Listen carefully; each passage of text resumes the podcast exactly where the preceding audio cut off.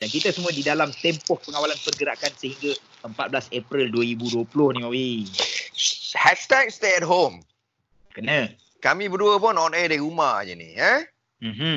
Kena juga kat rumah kena buat kerja. Eh, kita kerja tetap kerja. Kita Betul. orang front front liner.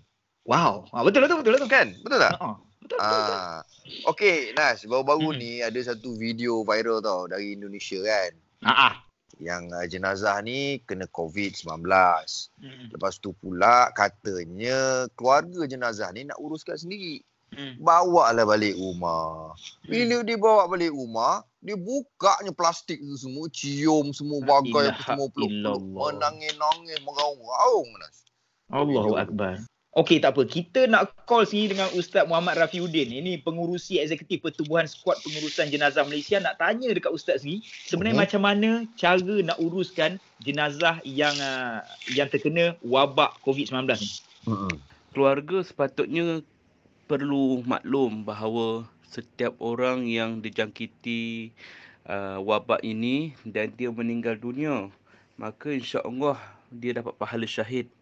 Uh, sebagaimana hadis uh, daripada Rasulullah sallallahu alaihi wasallam syahid ada lima yang mati kerana penyakit taun, penyakit wabak, sakit perut, mati kerana lemas, mati kerana timpa runtuhan dan juga mati kerana jihad fi sabilillah. Maka kalau kita tengok kat sini yang disebut ialah mati kerana penyakit wabak.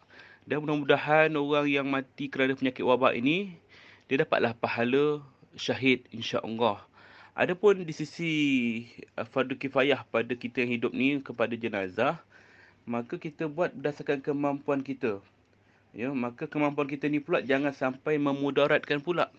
Ha, sebagaimana yang telah diputuskan oleh banyak alim ulama kita untuk kes sebegini yang mendatangkan mudarat besar maka kita tidak perlu uruskan jenazah ini sebagaimana rukun fardu kifayah jenazah yang empat itu. Mandi kafan solat dan kebumi macam biasa.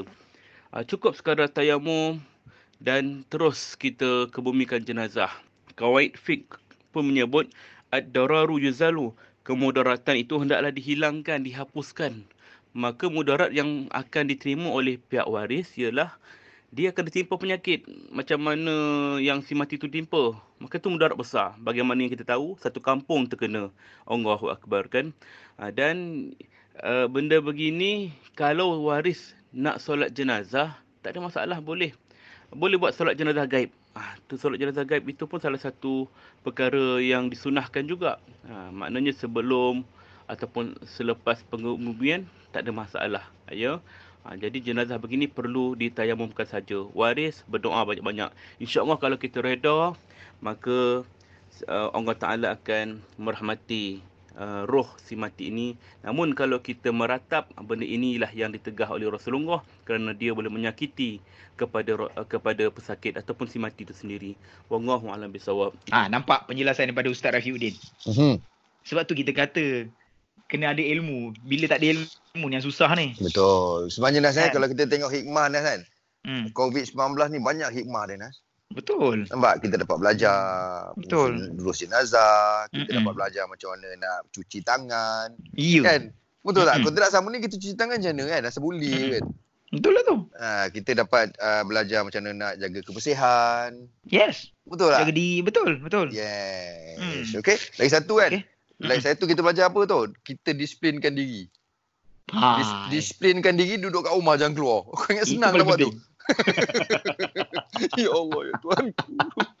Bagilah okey, kami okey. kekuatan ya Allah.